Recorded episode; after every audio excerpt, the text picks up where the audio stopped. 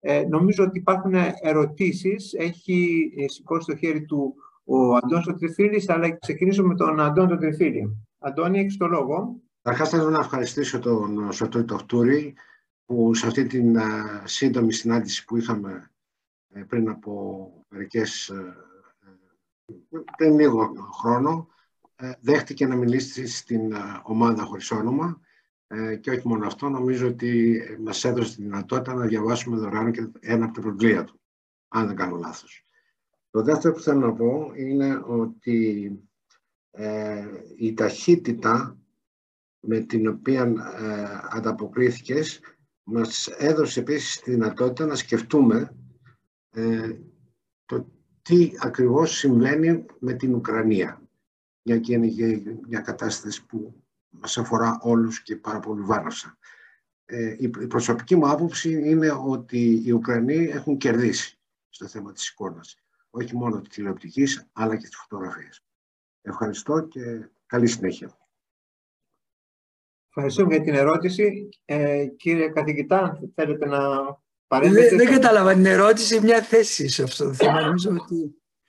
Ε, ε, ε, η ερώτηση του Αντώνιου Τριφίλη, από ό,τι κατάλαβα, είναι εάν κατά πόσο οι Ουκρανοί στον πόλεμο στην ε, στον πόλεμο που έχουν με τη Ρωσία έχουν κερδίσει το θέμα της εικόνας. Εάν, ε, ε, εάν μεν οι Ρώσοι μπορεί να κερδίζουν στο έδαφος, αλλά οι Ουκρανοί έχουν κερδίσει την εικόνα και αυτό ίσως αλλάξει και την, ε, το συσχετισμό των δυνάμεων στο μέλλον. Έπεις πιο καλά από μένα.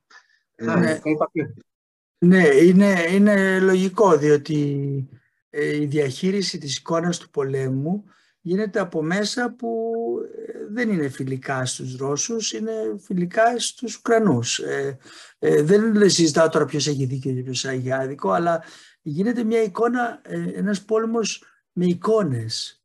Και αυτός ο πόλεμος με εικόνες έχει πολλές μορφές διαχείρισης. Τώρα ε, ας βάλουμε στην άκρη αν είναι ο πόλεμος δίκαιος ή άδικος, αλλά σε ένα πόλεμο με εικόνες πρέπει να ερμηνεύσουμε πώς είναι αυτός ο πόλεμος, τι, τι, τι διακυδεύεται, τι διακινείται, με ποιο τρόπο και έχει πολλά επίπεδα. Έχει το επίπεδο της νομοποίησης ε, του αμυνόμενου, έχει το επίπεδο της ε, παρουσίας και νομοποίησης ε, των οπλικών συστημάτων, έχει τη διακίνηση της εικόνας του παγκόσμιου φόβου. Είναι, πολλά, είναι πολυεπίπεδη αυτή η διαχείριση ε, σίγουρα ε, η όλη διαδικασία νομίζω θα απασχολήσει πολύ τους ιστορικούς αλλά και τους ιστορικούς του πολιτισμού.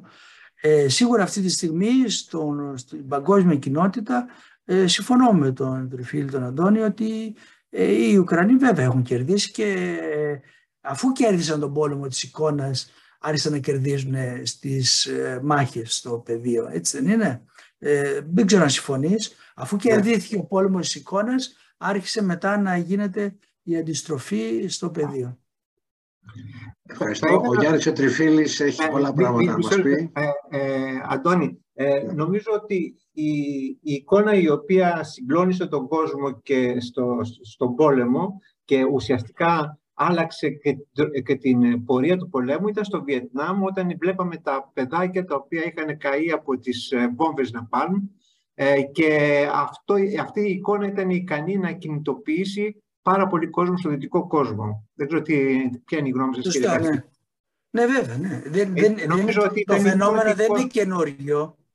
Ναι. Το φαινόμενο, το είπα, δεν είναι καινούριο. Απλά τώρα είναι καθεστώς. Ε, είναι, πολύ παλιά υπάρχει εικόνα μια κυρίαρχη εικόνα η οποία γίνεται σύμβολο αλλά και παίζει ρόλο σημαντικό σε πολέμους, σε πολιτισμικές αντιθέσεις, οτιδήποτε άλλο.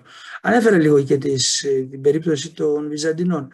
Ναι, αλλά θεωρώ ότι ε, η, η, εικόνα ε, όπως παρουσιάστηκε ε, από τους αμυνόμενους Ουκρανούς δημιούργησε τέτοια συμπάθεια και αλληλεγγύη που τους βοήθησε πολύ να αντιμετωπίσουν την επίθεση. Δεν ξέρω, ο κύριος Τριφίλης θέλει να ρωτήσει κάτι. Ε, ο, ο κύριος Τριφίλης, ε, Για, ε, Γιάννη... Όχι, όχι, συμφωνώ απόλυτα. Με τη διαφορά ότι εκείνη την εποχή ήταν πολύ λιγότερες οι παρεμβάσεις, γιατί δεν υπήρχε το διαδίκτυο, δεν, δεν είχε καμιά σχέση με τη σημερινή εποχή που όλα αυτά τρέχουν γρήγορα. Αλλά